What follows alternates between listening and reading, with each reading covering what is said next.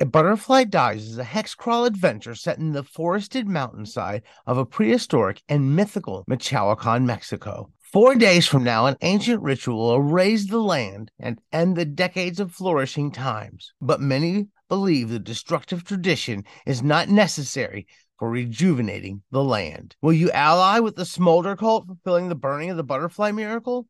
Or will you help those who want to break the tradition? There are consequences with either choice. A Butterfly Dies is funding now on Kickstarter.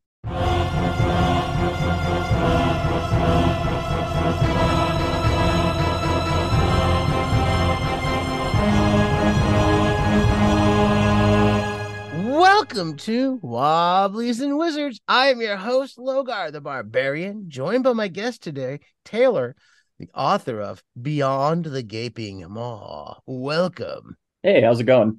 It's going good. It's going good. How are you doing? I'm doing pretty good. Uh, this is the first uh, podcast I've done for the project, so I'm excited. That, that's good. I'm, I'm excited about that. And and is this your first time um crowdfunding a project as well? Yeah, I, have like you know done some like homebrew stuff for my my home group, but this is the first time I've ever tried to like formally put something into a zine, and it's the first time I'm crowdfunding. So that's exciting. It's all super new. Oh, so I I I got quite a few questions going into this. Number one, probably should talk about Beyond the Gaping Maw. It's compatible with Mörk Borg. Yeah, that was sort of the the first game that sort of drew me into like the sort of more old school OSR stuff, mm-hmm. and so it kind of has like this like place in my imagination, and it's so simple to be able to like kind of hack the pieces. First adventure, I was like, okay, let's do something I know. Uh, Mörk Borg's kind of like my home group's backup game. So, what's the adventure about? What can we expect? What kind of stuff do we got here?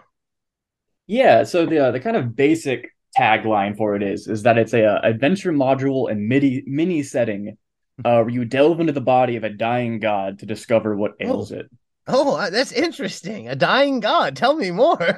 yeah, so you know, Mörk Borg's always super over the top, so I, I kind of just let myself lean into that. Basically, the idea is that there's this town that's all the way out, kind of like in the far reaches of the uh, kind of in a hard to reach part of the world of Mörk Borg. Their main export is essentially uh, they kind of have a relationship to this local like eldritch god. Yeah, it's kind of like those like little fish that clean uh like plaque off of shark teeth. Oh. so essentially they go down and they uh they mine plaque off of this god's teeth and they bring it back and they sort of forge magic items with this this plaque that they then sort of export to the rest of the the continent. And for some reason the the god has stopped producing plaque.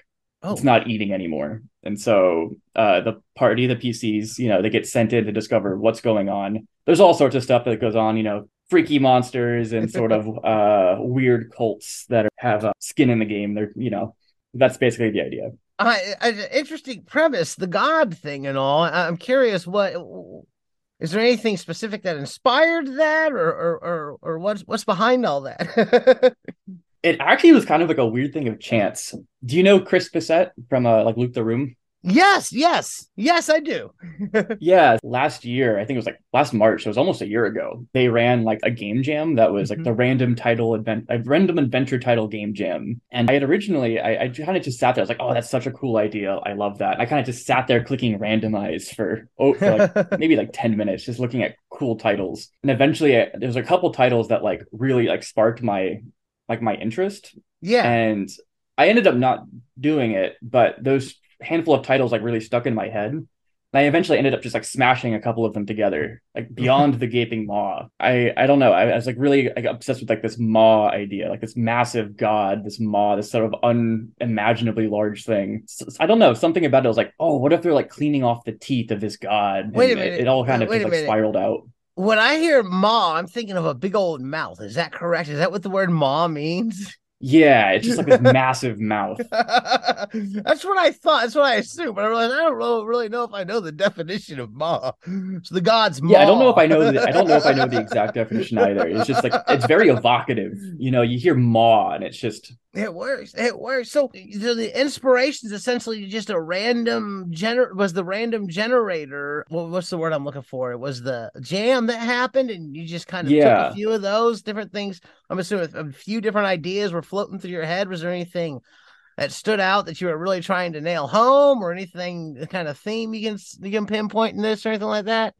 Um, it, it kind of like really built out like organically. Like again, mm-hmm. like the initial concept was just this like I think one of them was like inside the lizard god was like one of the random titles I got. So I was kind of oh. interested in this idea of like going into like a god and kind of like these like titanous creatures and kind mm-hmm. of exploring it. And then yeah, it was just really bizarre. Then I as I kind of like sat there and thought about these different titles, you know, the kind of main idea of the adventure came to me. Then i just started writing it. Yeah there wasn't like really any like one big pinpoint. It's just sort of this weird soup of ideas that eventually came together into something. Thematically I actually had an interesting and not to like ramble but um, oh you're good. That's what you're here for. Yeah. Um as, as i was saying as we were like chatting before uh sort of thematic idea which i hadn't thought about before was the um way in which like the export of magic items sort of replicates the uh, relationship that the town has to the god or mm-hmm. essentially in order to summon the god you have to give something up and so yeah. there's this sort of like sacrifices table you have to make where it's sort of random things like you have to give up on your dreams or like you have to give up on the relationship to some like a relationship in your life mm-hmm.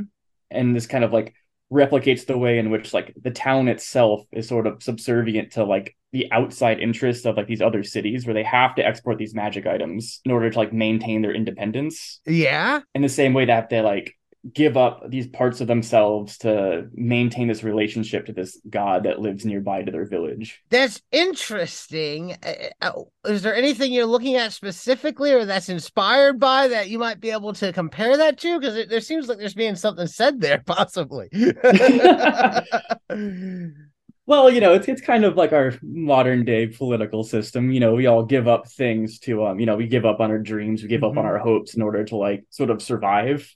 Yeah. you know, not to put too fine a point on it, but you know, capitalism is a is a very I don't, I don't want to say vicious system, but uh, it, it, it definitely takes. you know, maybe I will say that, but you know, it takes a toll on the individual. You yeah. know, no, I would I would say that.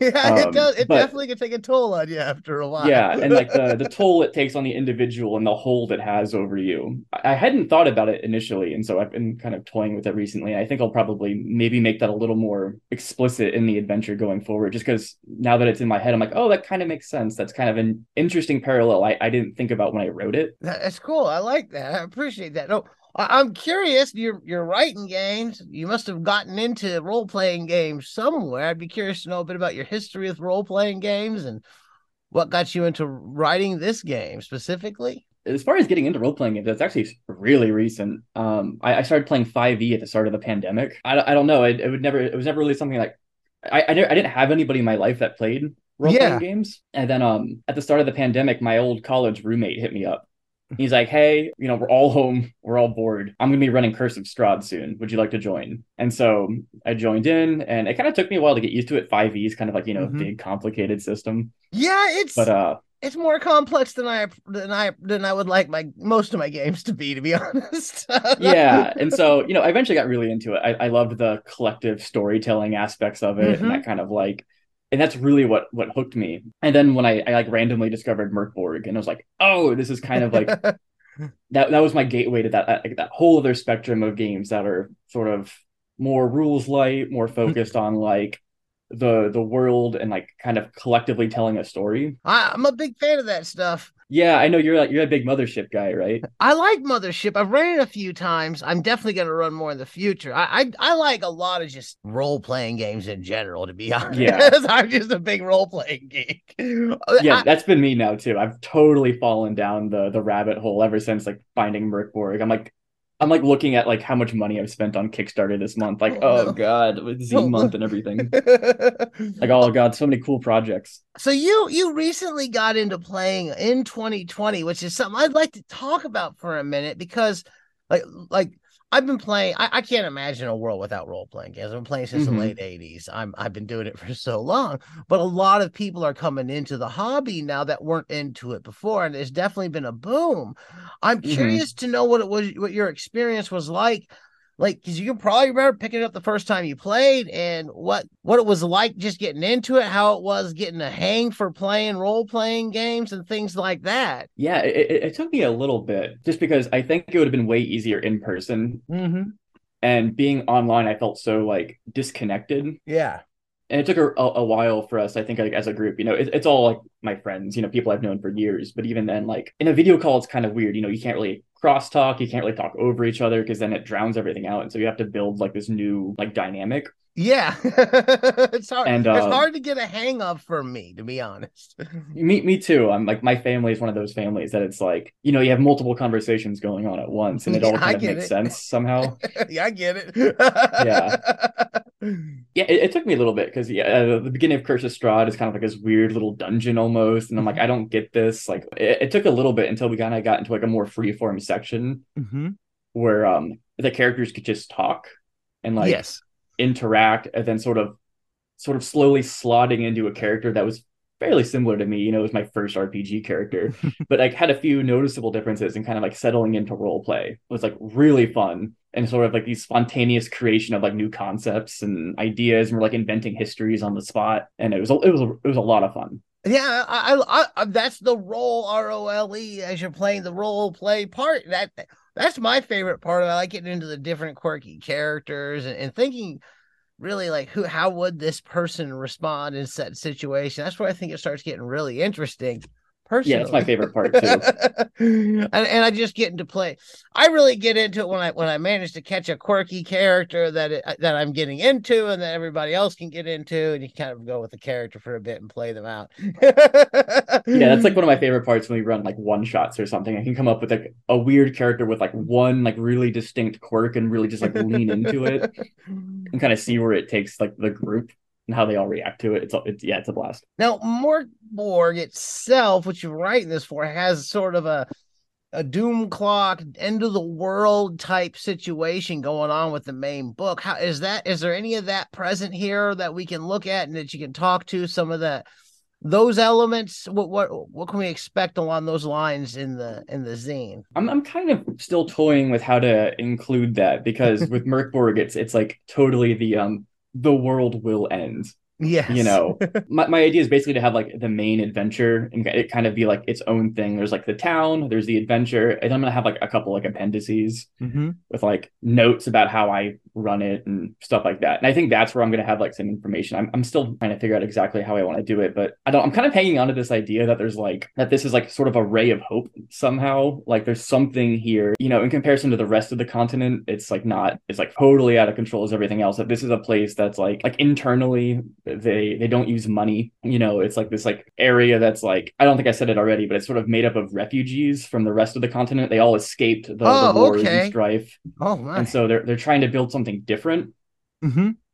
and so i'm kind of hanging on to this idea that it's like it, it has all the trappings of Mörk Borg. It's still dark. There's still like eldritch gods, but there's still like some kernel of like hope, like in like the humanism of like the town. Make Hope Borg. Yeah. So like, I appreciate that. yeah. So I, I don't know, like, you know, my politics, you know, I can't, I, I can't quite help but like put a little bit of like hope in there somewhere. Please elaborate. Because... I'd love to hear more. well, much like you, I, uh, I partake in uh, anarchism and yeah. Things such as that. And so um you know not necessarily to get fully into it but you know a big kernel of that is like building a new world and like the husk of the old. I like that. I like that. I like that. And, and so it's yeah it's like you know even though everything else is going to shit i kind of want to like hang on to like this one place is like building something new. And even though they're still shackled to these like connections to the old world and to these old gods that they're like there's like a kernel of something that could be like better. I, I definitely appreciate it. that's an interesting yeah it's I, like i don't know how much i want to lean into like the doom clock aspects. Like it's there it's Mörk Borg mm-hmm. it's it's going to be there but i don't know if i necessarily want to shine a light on it. Like you know i i think i might want to let this just be its own thing. And leave that element of the, the element of hope the element of we can make a better tomorrow somewhere in there? Yeah and kind of just like shine the light on that and I sort of like that. yeah, it works well. Can you tell now, now? You don't have previous works out currently, do you? I do not. No. So this is going to be your first thing out, and it's your first foray out on Kickstarter. How has that been? That's a big.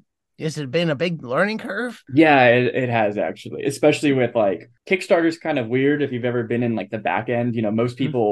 Use pledge managers and stuff. They handle shipping, but Kickstarter doesn't really doesn't seem to really want you to do that, and so they don't tell you how to do it. And so there's all of these.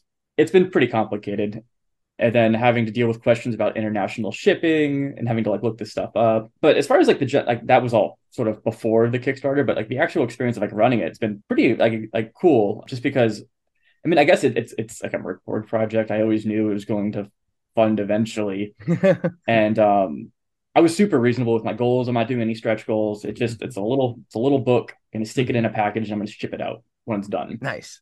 And so, but I, I was super happy to see how fast it funded. You know, I had a mm-hmm. again, it was like only five hundred dollars. I, I, did like some math, and I was like, okay, if I make this much, it's I could easily afford to do the print run. Yeah. And um and so yeah, it, it like funded super quick within like a couple hours. That's good. Really that's awesome. That is exciting. That's that's a great thing to have for your first Kickstarter.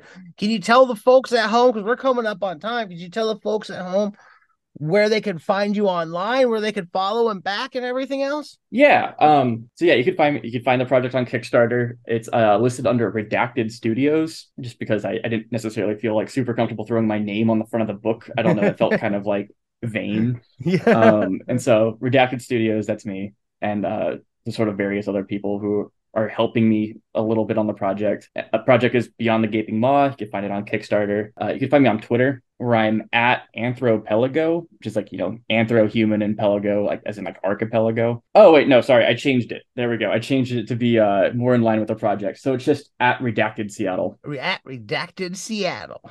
yeah, at it. Redacted Seattle. So you can follow me on Twitter. Um, I don't talk about, you know, TTRPGs too much on there. It's mostly just like local politics stuff. but um yeah, I'll, if you want like updates on the project, that's where I'll be. Or you know, I'll be posting public updates on the Kickstarter as well. Excellent. Well, thank you for coming on. It's been great getting a chance to talk to you. Yeah, thank you so much for having me on. Again, this is the no, first thing I've done like this, so it's you know it's pretty exciting, and I really appreciate you like making time and space for me. Oh yeah, no doubt, no doubt. If you've enjoyed what you've heard here today, please give us a positive review wherever you're listening. You can find us on Facebook, search Wobblies and Wizards. Wobblies and Wizards.com is our blog. I'm on Twitter and TikTok at Logar Hail Crom. We're on Patreon. We could really use support. Patreon.com backslash Wobblies and Wizards. And as always, keep those dice rolling.